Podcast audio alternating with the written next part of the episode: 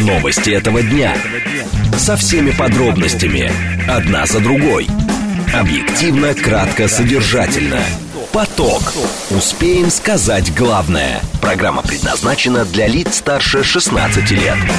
14.07 в столице. Радиостанция «Говорит Москва». У микрофона Евгения Волгина. Всем добрый день. Это программа «Поток». Много тем для вас подготовили. Координаты эфира смски плюс семь девять два пять восемь восемь восемь восемь девять четыре восемь. Телеграмм для ваших сообщений «Говорит Москобот».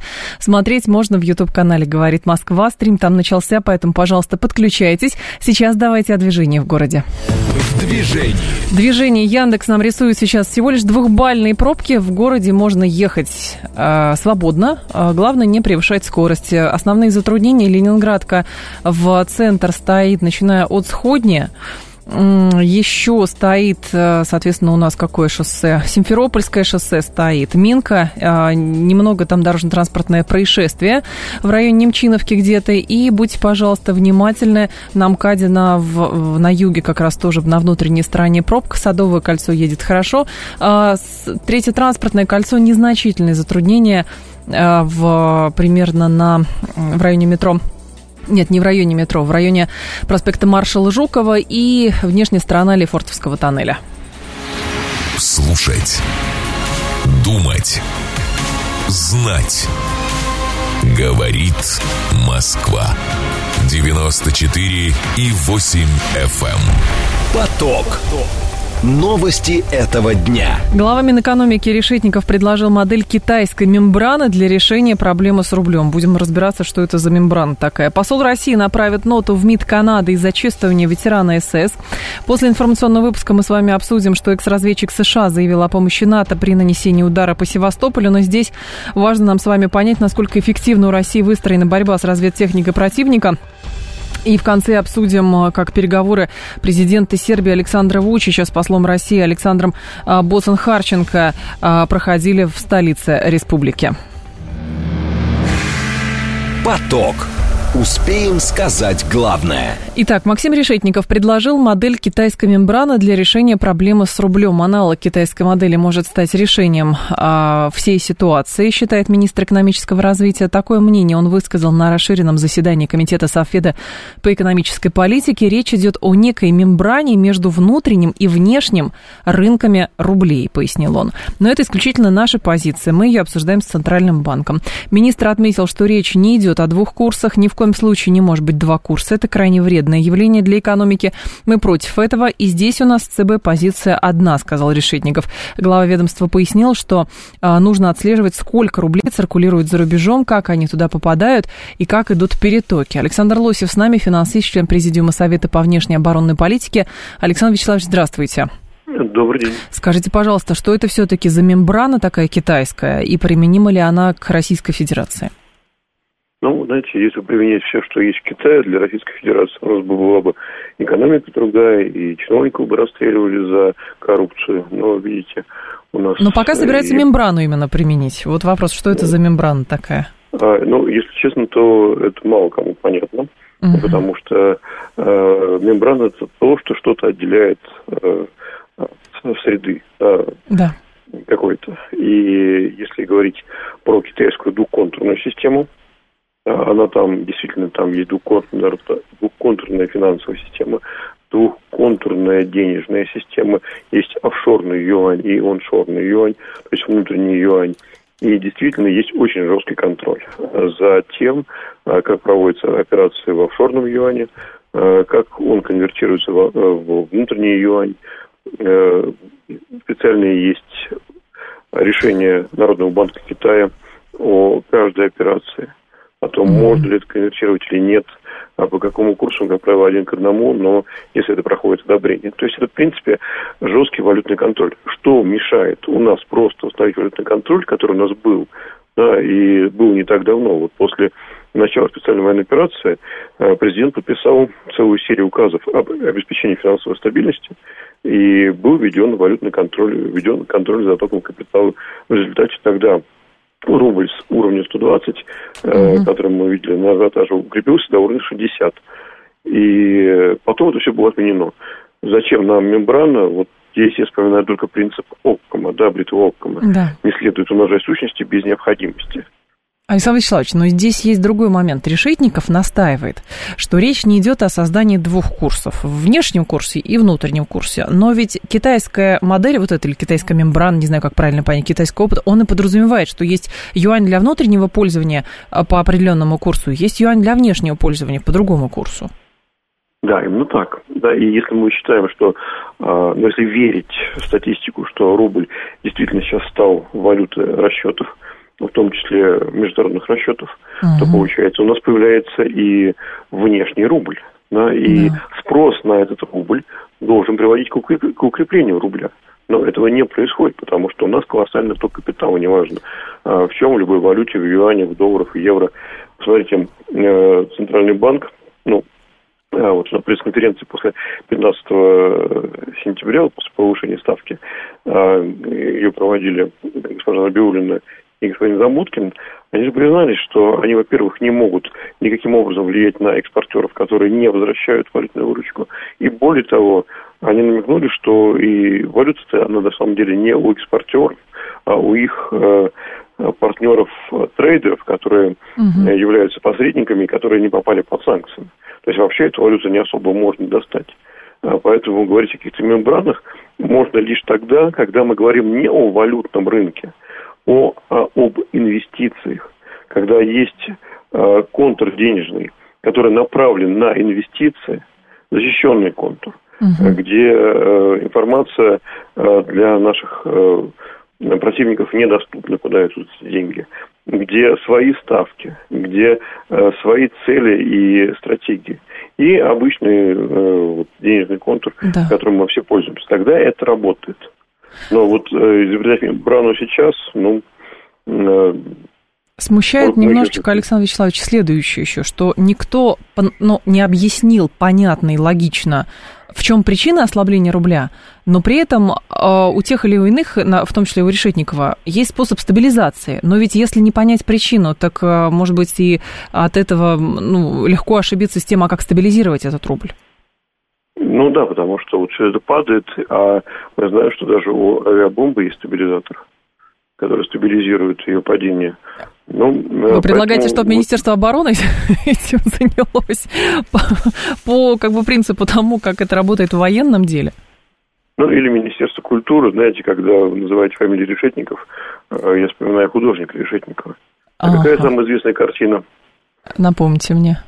Опять двойка. А, вот оно что. Александр Вячеславович, а здесь еще наши слушатели задают а, вопросы. С вашей точки зрения, стоит ли сейчас прогнозировать, а, что будет с курсом в ближайшее время? И слушатель говорит, а, все, что противоречит свободной купле-продаже валюты, означает искусственный курс рубля и не внушает никакого доверия. Так сейчас у нас вроде ну, бы и валюты достаточно, а курс падает. Ну, э, валюты недостаточно, потому что она остается там. Э, свободы никакой нет, потому что э, крупнейшие российские банки отрезаны от мировой финансовой системы. И почему, кстати, не работает история с повышением ставки на укрепление рубля, когда раньше работала, потому что угу. мы живем в изолированной экономике. Ничего рыночного не осталось после того, как в отношении России была ну, объявлена такая тотальная экономическая война. Поэтому uh-huh. можно про рынок забыть. Наши западные партнеры, в кавычках, э, это все перечеркнули. И рынка уже нет нигде даже у них, потому что их компании подчиняются политическим решениям. Вопрос э, в том, что действительно есть э, дисбаланс спроса и предложения. Действительно, курс э, доллар-рубль, он. Э, и он рыночный, честно рыночный. Uh-huh. Но проблема в том, что при дефиците долларов на бирже Э, получается, что рубль перепродан, да, потому что предложение маленькое, спрос большой. Да. И единственная возможность сделать его по-настоящему рыночной, это просто торговать в паре рубль-юань и угу. сделать ее единственной главной парой.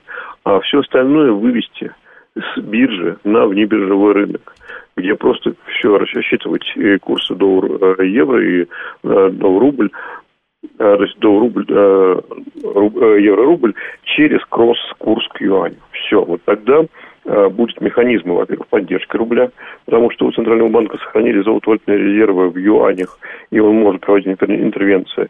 Юань – это валюта, которая, в которой нас не блокируют, угу. в которой происходит значительное количество экспортно-импортных операций. Соответственно, пора просто вот вывести Э, в этот контур за мембрану. Именно доллар-рубль и евро-рубль. Понятно. Тогда все будет работать. Спасибо большое, Александр Вячеславович. Вас благодарю. Александр Лосев был с нами, финансист, член Президиума Совета по внешней оборонной политике. А, слушатель Виталий пишет, я в этих мембранах разбираюсь слабо, я понимаю другое, все эти шаги приводят к росту цен. Вот в пятницу пообещали рост тарифов ЖКХ почти на 10%. С бензином у нас происходит какой-то цирк с конями и прочее. В общем, весь этот водевиль с рублем оплатят граждане России из своих карманов. Здесь хотя понимаете, Виталий, понимать и спас... иметь возможность видеть горизонты, то есть, а что будет дальше? А что будет дальше? Потому что, ну, действительно, что-то с валютой происходит странное. И, соответственно, толкований этому тоже очень много.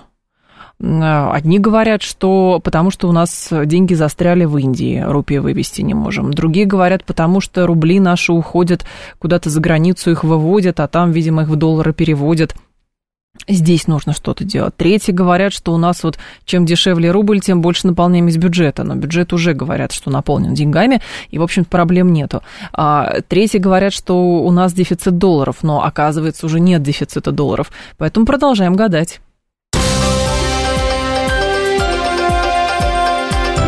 Внимание! Говорит Москва. 94 и 8 FM. Эм. Поток. Успеем сказать главное. Грандиозный скандал произошел в Канаде, причем отреагировали на это все, в том числе Российская Федерация. Посол России решил направить ноту в МИД Канады из-за отчитывания ветерана СС. По словам Олега Степанова, Москва потребует от Оттавы разъяснений. В интервью РИА Новости дипломат рассказал, что у него нет иллюзий относительно реакции властей Канады, которая, по его словам, стала гнездом для нацистских преступников. Это цитата. При этом он выразил мнение, что приглашение нациста не ошибка, а следствие безнаказанности бывших нацистских преступников, а также также Конгресса, который состоит в большинстве своем из потомков карателей эсэсовцев. В свою очередь, постпред России в Вене Михаил Ульянов назвал позором для Оттавы ситуацию с чествованием нацистов. В чем дело, если вдруг вы пропустили? 98-летний Ярослав Хунка а, был приглашен на заседание парламента в честь визита Владимира Зеленского. Спикер Палаты общин Энтони Рота под аплодисменты зала представил его как борца за украинскую независимость против русских в годы Второй мировой войны. Позже Рота извинился за это, пояснив, что ни члены парламента, ни украинской делегации не знали о прошлом Хунке. Тоже очень странное объяснение, то есть, видимо, сейчас сошлются на какого-то третьего секретаря или помощника секретаря, который этого Хунку пригласил. Э, Константин Залецкий с нами, историк Константин Александрович, здравствуйте. Здравствуйте. Скажите, пожалуйста, а вот то, что на самом деле произошло в канадском парламенте и вызвало гнев, ну, не только в Российской Федерации, да и, в общем по всему миру, о чем это говорит? Знаете, это говорит о том, что э, уже начался процесс на Западе, а, э, скажем так, ревизии Второй мировой войны. А, в смысле? Э, э понимаете, в чем вся штука? Сейчас прошло почти 80 лет со дня окончания Великой Отечественной войны и Второй мировой тоже. Угу. И, соответственно, уходят от нас последние люди, которые свидетели.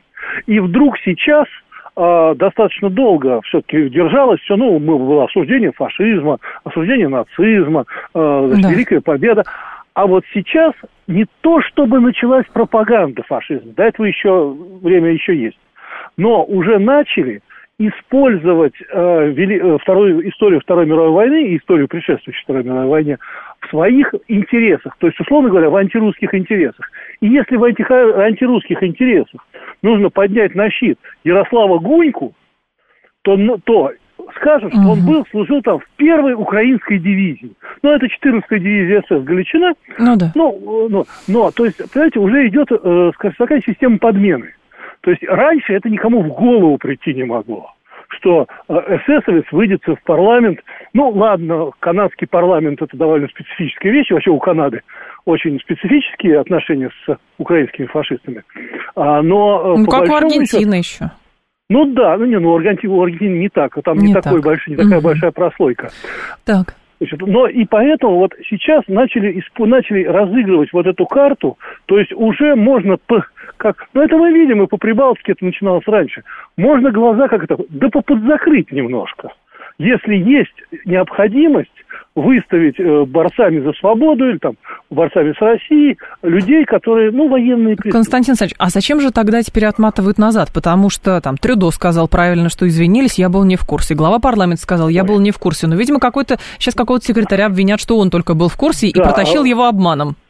Да, ой, это э, получилось, не, получилось неудобно. Неудобно, да, неудобно оказ, вышло. Да, оказалось, оказалось, что не все готовы это принять. А. И в, в первую очередь это оказались не готовы принять достаточно мощная и в Канаде тоже еврейская диаспора. Константин Александрович, тогда другой момент. Означает ли такие овации в парламенте Канады, что те идеи, которые, э, те идеи э, до сих пор привлекательны для какой-то части западного общества и происходит, не знаю, переосмысление, ренессанс, как угодно можно назвать это? Э, вы знаете, я бы не сказал, мне кажется, еще не чуть-чуть рановато. Это первый шаг на этом пути. То есть этому Гуньке, э, как Ярослав Гунька, да. ему аплодировали а он, да, он э, бывший боец дивизии СС. Угу. Но ему аплодировали за то, что он боролся с Россией. То есть, вот ну да, остался... борец за украинскую независимость против да, русских да. в годы Второй мировой войны. Да, Это формулировка да, вот, такая, да. Да, вот, вот остался еще один шаг. То есть пока ему аплодируют за то, что он боролся с Россией, а еще шаг ему будут аплодировать за то, что он боролся с Россией в составе дивизии СС. Вот этого шага пока не сделали. Но, э, в принципе, еще все впереди. Ну, то есть, я правильно понимаю, что был фашизм, да. на нацизм, а теперь да. в западном обществе формируется вот какой-то... Ну, у нас сейчас проблема с философией такой вот фундаментальной да, да, политологией, да, да. чтобы понять, как бы и описать процесс, который происходит. Но вот как это тогда назвать? Потому что сейчас кто кого первым фашистом обозвал, тот, в общем-то, ну, и бог да, постмодерна. Да. И да. пытаются все как бы рационализировать через прошлое определение. А сейчас, видимо, что-то новое появилось. Вот это что? Ну, вот пока никто не может это вот четко определить, потому что пока все завязано именно на русофобии такой. Что, мол, э, э, надо сначала разыграть карту русофобии, карту, э, вот, скажем так, ужасной России, а потом типа доиграемся. И ради вот этой русофобии все средства хороши. Поэтому почему была сделана в свое время ставка на вот этих фашистов на Майдане? Потому что это была наиболее эффективная, наиболее агрессивная часть, которую можно было бросить против э, прорусских сил на Украине. И типа и закрыть глаза. То есть сейчас вот мы видим это по Прибалтике, мы видим это по Украине, мы видим это по Европе. Угу. А европейские политики, они не поддерживают пропаганду вот этих вот фашистских, фашистских и нацистских пособников. Они этого якобы не замечают. Якобы не знаю. Ну вот, ну здесь. Мы не знаем, как он попал в парламент. Но мы ему на ну, всякий случай аплодировали. Ну, как-то так ну, это да, выглядит. Да, да, не, ну только его привезли, как. Это, говорит, вот человек, который с Россией боролся. Ну, сразу да. ему огромная овация. Все его... Ты говорит, он, говорит, фашистом вообще-то был. Он говорит, да, вот это вот это неудобно. А, Константин Александрович, а делать-то теперь? Ну, хорошо, ну, направят все ноту протеста. Но возмущаться там еврейские общины по всему миру. Ну, а Ничего а дальше-то что? Нам, нам-то с этим дальше что делать? Но мы же понимаем, а... что как бы символы значат, это очевидно совершенно. Да, абсо- абсолютно ничего не будет. Будут также, будут еще более активно развертывать э, пропаганду вот этих вот так называемых украинских борцов за свободу, которые там в Канаде все uh-huh. практически выходцы из СС. Там библиотека, там книг вышло, я не знаю, хватит на одну районную библиотеку по этим самым, по фаши, по коллаборационистам. Э, ничего не произойдет. Это вот просто сейчас, ну, слишком уж активно, ну, ну в парламент вывели. Угу. Вот не вывели в парламент, ну, вообще ничего не было. Если с ним так просто там Трюдо бы Зеленским повстречались, лично руку пожали. Ничего не было. Насколько, ну, а, Константин да, Александрович, да. но насколько, с вашей точки зрения, все-таки вот то, что произошло, и вообще вот эта русофобия, это именно как бы марги, а, маргинализованная а, история, или же она действительно может как спрут распространяться и иметь уже именно какие-то оформившиеся политические контуры, идеологические контуры, ну отсюда уже идет там экономика, военная политика и прочее. Да она в том-то и дело, что, к сожалению, процесс, а, процесс э, вот такой от маргинализированной истории, как вы сказали, угу. уже прошел. То есть уже это следующий этап. Уже вот этих вот, ну, в принципе, военных преступников, уже пусть с определенными оговорками, но протаскивают в парламенты, уже, э, ну, в, в Прибалтике, на Украине они просто национальные герои, а, причем это не вызывает осуждения, я напомню, Прибалтика члены Евросоюза, никаких проблем нету, никаких проблем нет. Никто Прибалтику не осудил за э, то, что э, марши бывших эсэсов проходят э, по, в их столице. Ну Никто не осудил. То, то есть это начинает потихоньку превращаться... Ну, это называется, это называется ревизия истории. Ревизия истории. Но это и, а, скажем так, э, замешано все исключительно на идеологии. Я к тому веду, насколько да. эта история может быть прочной с учетом того, что, ну, как бы все остальные явления, которые были, они все равно каким-то образом оформлялись еще и в экономическом плане. То есть это была такая Ой, ну как сказать правильно, даже не знаю, как выразиться. Ну, то есть здесь была не только идеология, но еще и все остальное, что следовало. А здесь получается, не, ну, да. Идеология связана с экономикой, uh-huh. естественно, uh-huh. Как, uh-huh. как нас всех учили. Но это нет, конечно же, это, это прежде всего идеологическое. Это так называемая историческая политика. Историческая это политика. идеологическая. То есть это, ну, э, историческая политика это что такое? Это когда история должна оправдывать действия современных политиков. Mm. То есть а, а, никто не будет говорить, вот вот мы сейчас придумали там, нет, мы все действуем традиционно, с основой на все, и поэтому нужно обязательно, чтобы в истории были подтверждения. И если, условно говоря, там, э, Бандера объявляется национальным героем, значит, он то должен есть, быть хорош. Константин, то есть я правильно понимаю, Константин Александрович, сейчас уже не должно быть, вот э, как это говорят, что нет никакого нацизма, потому что там Зеленский еврей, а еврей не может быть там, О, значит, последователями нацизма, ну и так далее. То есть это все уже все в прошлом. Да, ну, конечно, это все. Э, на самом деле это имеется в виду, это как раз э, не в прошлом, это в настоящем. Это вот сказать так, а вы знаете, Ога, ты, говорит, нацист. Нет, я еврей. Простите, а я сказал, что ты не еврей? Ага. То есть, вот, понимаете, то есть э, идет подмена понятий. Потому что нацист или фашист – это идеология. Но слушатель говорит, ну а дальше, если вот раскручивать все это, опять же, опираясь на о, то, что на историческое прошлое, ну что да. они, мерить черепа начнут русским теперь, или что они начнут делать? Вы знаете, это очень просто делается. Да, конечно. Конечно. Как просто а, ну, начиналось ну, тогда, так и просто может начаться сейчас. Да, начаться сейчас. Просто сейчас, э, учитывая, что время, меня, время меняется, mm сейчас на первый план начинает выходить э, так называемый гражданский национализм. То есть, когда, если ты согласен, что ты не русский, а украинец, а ты русский, то ладно, сойдет. Понятно. Спасибо. Константин Александрович. Вас благодарю. Константин Залеский был с нами, историк. А, так, это просто четвертый рейк, говорит Макс. А, пускай начнут негры в мире черепа на Западе, начнут себя, говорит Андрей. Но это жесткий сарказм, понятно. Исторический вопрос, как так получилось, что именно Канада, которая тоже участвовала во Второй мировой, как доминион Британии, вдруг стала прибежищем нацистов разного извода. Разве самим канадским ветеранам не противно, говорит Виталий. Виталий, а вы почитаете? Вы почитайте историю, это все открытые источники. Как так получилось, что в Канаде эти люди, э, соответственно, получили какое-то пристанище, тихонечко жили в своих городах.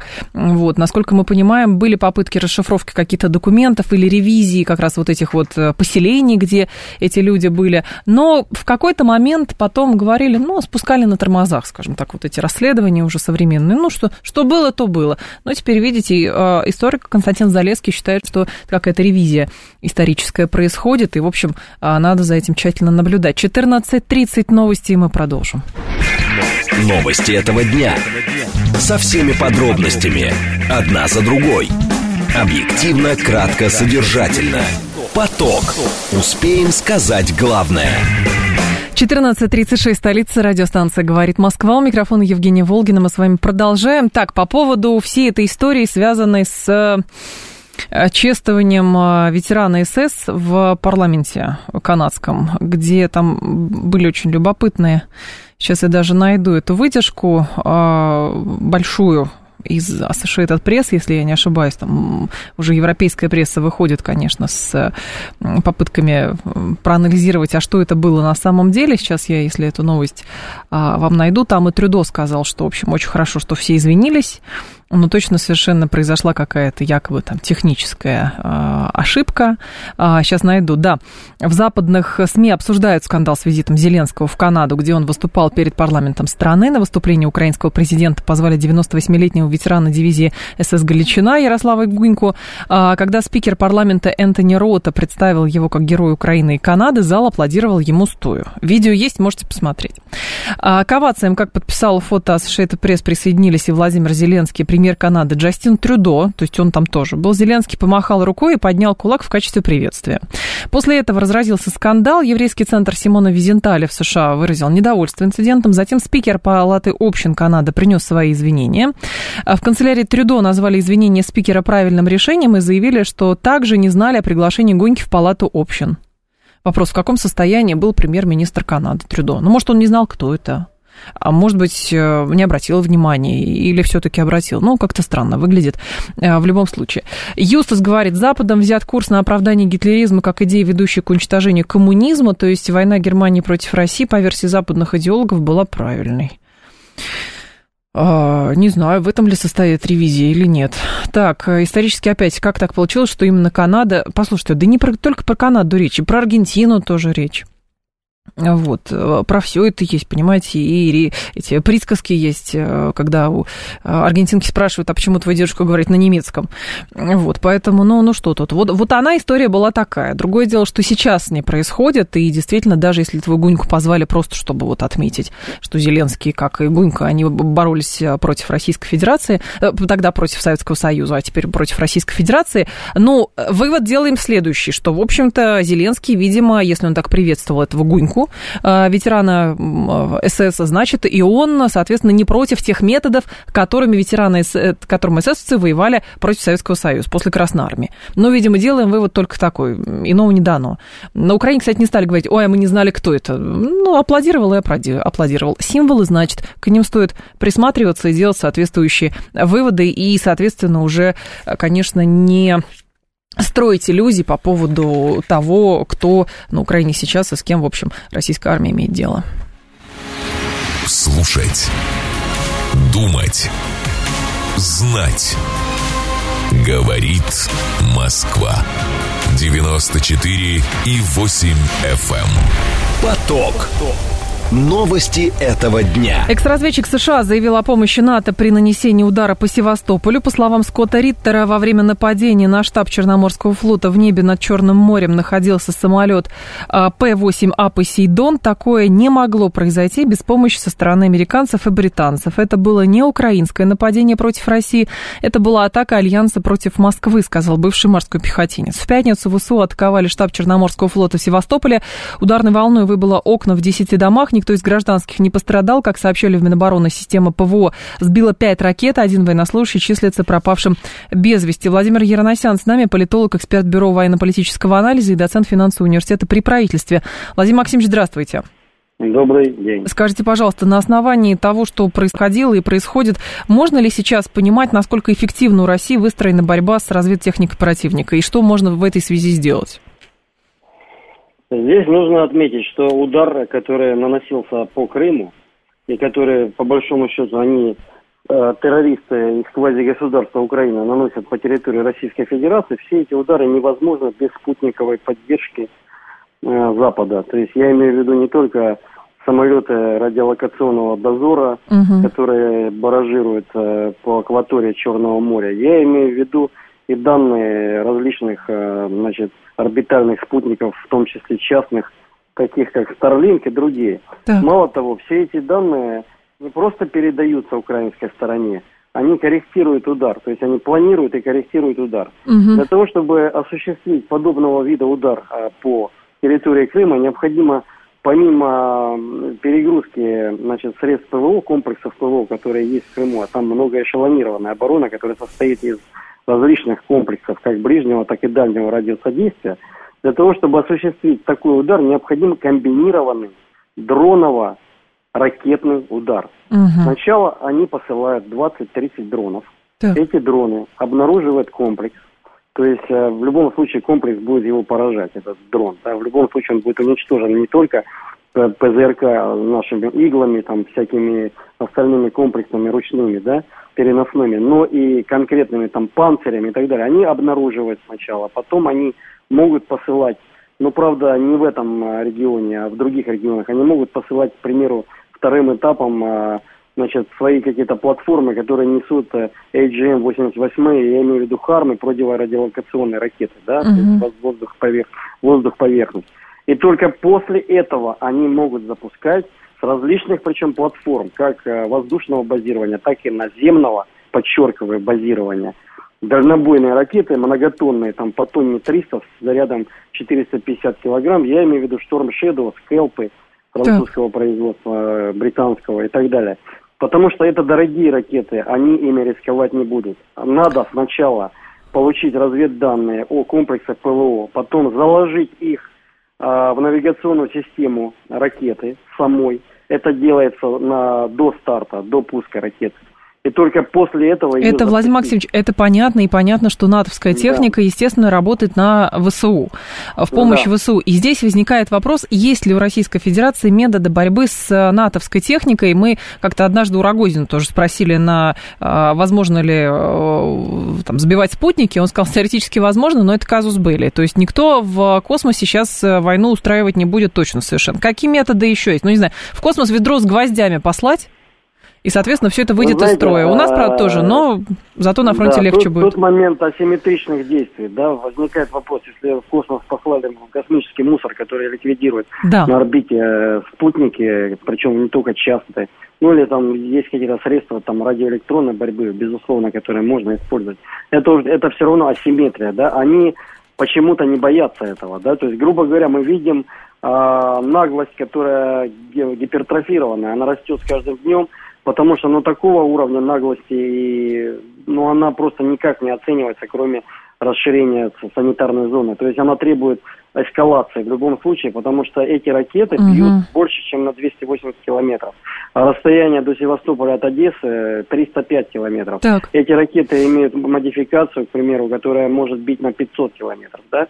Но мало того, а расстояние от Очакова до, до Севастополя, главной базы Черноморского флота, 203, 200 там, это 70 километров, грубо говоря. Да, от Херсона по прямой я имею в виду, да, то есть от Херсона, к примеру, до Севастополя расстояние 237 Ну, то есть инициатива говорит... у той страны э, присутствует за счет того, что у них есть спутниковая группировка, которая на них работает, у них есть разведчики, которые там в нейтральной зоне а, летают, но однажды удалось сбить э, этот американский дрон-разведчик, вот этот самолет беспилотный, ну, и да, хорошо, и да. И тут, понимаете, что касается инициативы, то инициатива здесь в любом случае угу. на поле боя у нас – я имею в виду глобальная инициатива. Я понимаю, я говорю про историю вот в, как бы задействования спутников а, противника. Да, а что касается асимметрии, то есть что касается так, такой, таких видов асимметричных действий, да. как первое, допустим, нанесение ударов с помощью дронов и с использованием разведданных спутников американских а, и, например, проникновение рейдовых диверсантов там, на территорию, uh-huh. глубь территории России, как э, политическое убийство, там, шантаж и вербовка граждан для использования их в террористических целях, это в любом Понятно. случае асимметрия. В этих целях, когда люди ведут асимметричные действия, то инициатива в любом случае у них. Понятно. Ну, потому что асимметричная война – это инициативная война самых неожиданных э, которая Спасибо. проявляется в самых неожиданных регионах. Спасибо большое, Владимир Максимович. Вас благодарю. Максим э, Владимир Яроносян был с нами, политолог, эксперт Бюро военно-политического анализа, доцент финансового университета при правительстве. Вопрос, что делать?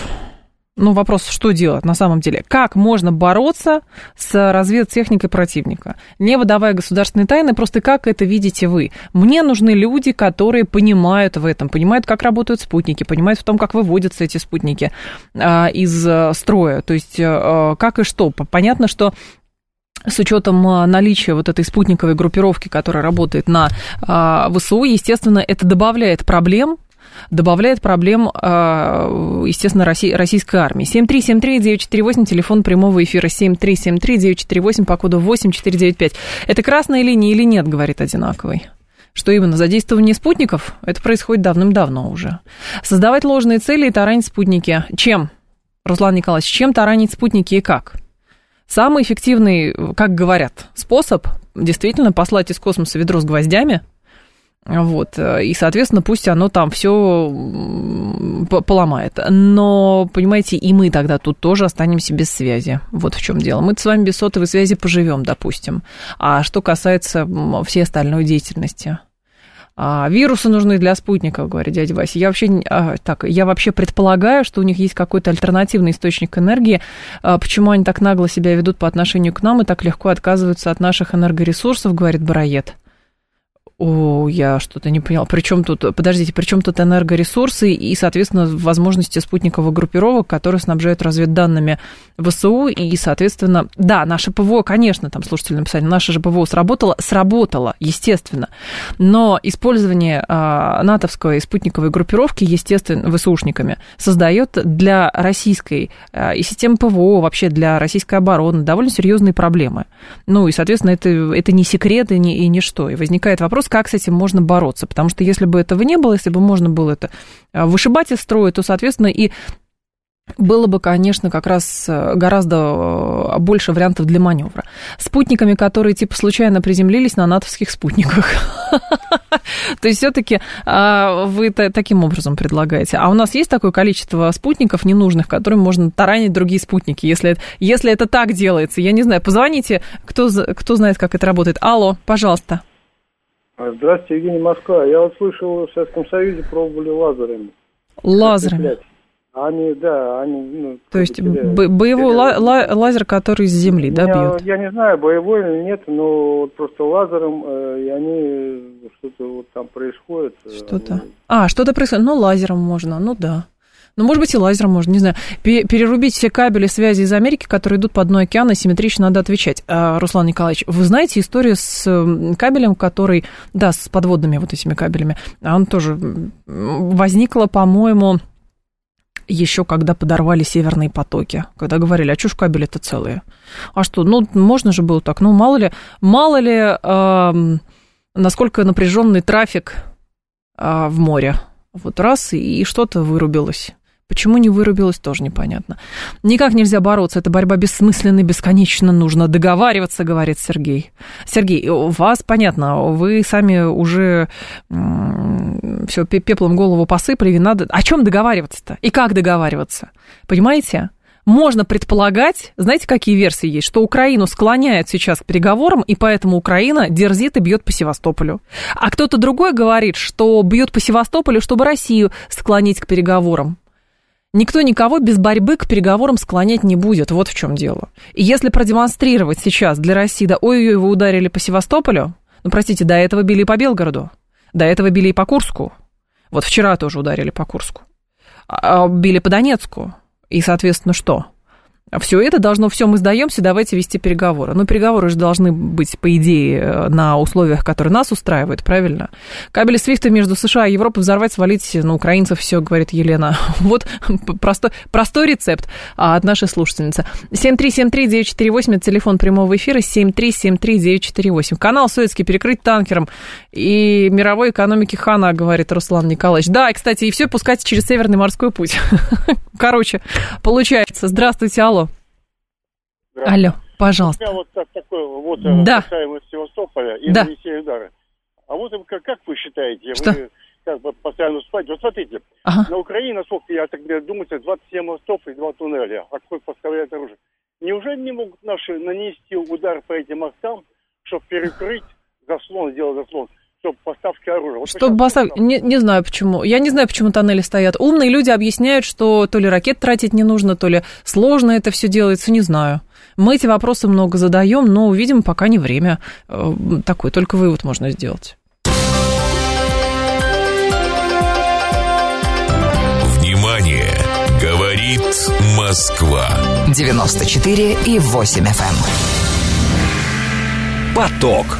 Успеем сказать главное. Э, переговоры президента Сербии Александра Вучича с послом России Александром Боцен Харченко начались в столице республики. Они проходят на фоне эскалации ситуации в Косове и Метохии, в ходе которой был убит представитель правоохранительных органов непризнанного Косово и трое сербов. На переговорах также присутствует министр иностранных дел Сербии Ивица Дачич.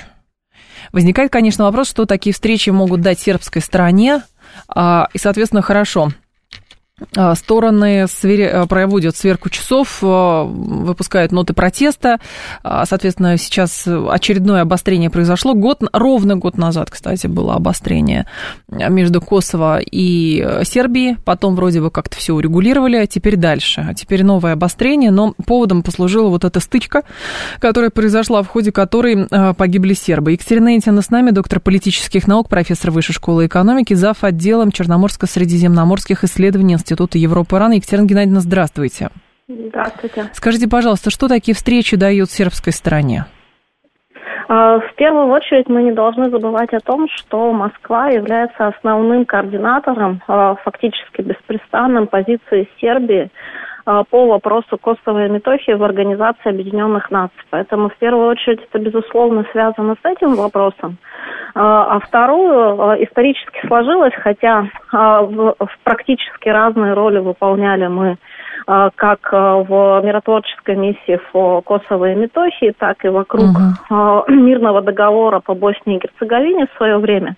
Несмотря на то, что практически это оформлялось по-разному, да. де-факто мы были и остаемся единственным основным союзником сербов, который как через систему международного права а, блокируют те или иные явно антисербские решения, а, так и практически помогают с деэскалацией напряженности в, собственно, во всех точках бывшего югославского пространства.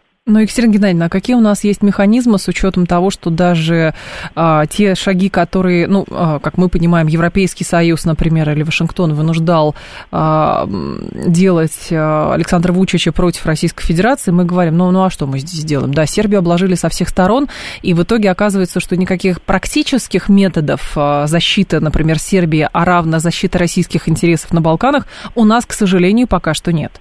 Ну, на самом деле это довольно жесткое и жестокое обобщение. Угу. Здесь э, важно понимать детали. В угу. первую очередь, безусловно, если мы говорим о том, можем ли мы э, в случае перехода положения ситуации в, на Косово и Метохии в состояние там, вооруженного конфликта масштабного, так. А, можем ли мы помочь э, Сербии, вероятно, ответ будет нет.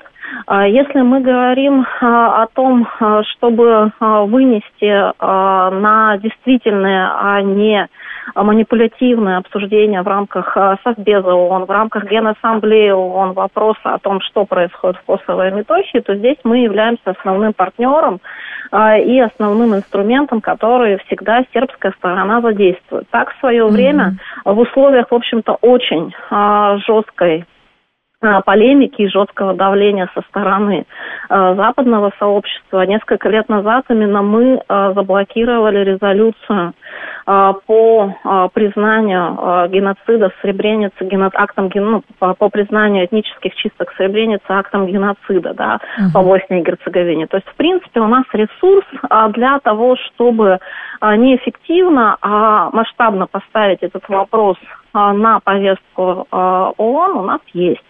А, более того, у нас а, есть что защищать а, среди наших частных и бизнес-интересов на Балканах. И несмотря на жесткое давление стороны Запада в последние годы, и особенно в последние полтора года, угу. это удавалось. Поэтому, ну, что обсуждать Вучичу и Ботсон Харченко, тут очень много вопросов, начиная от нашего энергетического сектора и оканчивая вопросами безопасности. Екатерина Геннадьевна, а в данном случае каковы все-таки сейчас интересы, например, Европейского Союза по отношению к Сербии, с учетом того, что Сербии продолжают э, выставлять условия по потом интеграции с Европейским Союзом, угу. и вроде как Сербия выполняет, выполняет, но все мало? А, ну, здесь игра двойного а, назначения. В первую очередь, с одной стороны, а, если мы говорим о Брюсселе именно, да. то Брюссель, безусловно, заинтересован в том, чтобы дать Белграду некоторый набор плюшек. Мы это понимаем и из последних заявлений угу. Урсулы фон дер Ляйен, и всех остальных, и, собственно, из тех контактов, которые Белград в двухстороннем режиме, и исключая косовский вопрос, ведет с Брюсселем. Да? То есть здесь, в принципе, довольно позитивная повестка, она а, обусловлена очень многими обстоятельствами, в том числе и тем, что а, Сербия и Европейский Союз являются неразрывной, а, неразрывным единым торговым пространством с точки зрения физики и географии. Да? Да. Поэтому здесь, в общем, как бы понятно стремление и той, и другой стороны к сближению в любом политическом контексте. А второе же назначение, связанное непосредственно с вопросом по Косову и Метохии, состояние в Косово, по моему глубокому э, убеждению, это создать ситуацию, при которой э, необходимость формирования сообщества сербских муниципалитетов просто uh-huh. отпадет сама собой да, потому что э, то, что в этом на самом деле не заинтересован ни Европейский Союз, э, ни Великобритания, ни Соединенные Штаты, мы неоднократно слышали от разных политических деятелей. Они открыто, несмотря на то, что там набор полномочий несопоставим, сравнивают возможность э, сообщества сербских муниципалитетов с э, Э, возможностями Республики Сербской в Боснии и Герцеговине. Это не а, правильно, это не релевантно, но тем не менее это так. Да? А, соответственно, Республика Сербская им вторая не нужна. Это тоже заявляется открыто. Поэтому так. по факту создаются условия для того, чтобы сербы тем или иным образом были вытеснены из края, Поэтому дается условное добро а, на действия а, косоваков, на действия Приштины, на постоянные провокации. Екатерина Геннадьевна, а не получится ли а, то, что ну, как бы очень, очень долго все это происходит, и условно сейчас в Косове может повториться сценарий тех событий, которые мы наблюдали на прошлой неделе в Карабахе? Если мы говорим а, о том, а, может ли Приштина провести, то есть тут с двух сторон, если может ли Приштина да, провести да. карательную операцию, да, может, скорее всего, в том или ином виде это будет сделано. А, в меньших масштабах, в принципе, как бы албанцы склонны гораздо более а, медленными шагами идти к своей цели, менее, как бы, которые угу. вызвали бы меньшее осуждение со стороны мирового сообщества, меньше разночтений. А, то есть они склонны к тому, чтобы там растягивать какие-то вещи угу. на несколько лет, на несколько месяцев, но итог-то будет тот же самый.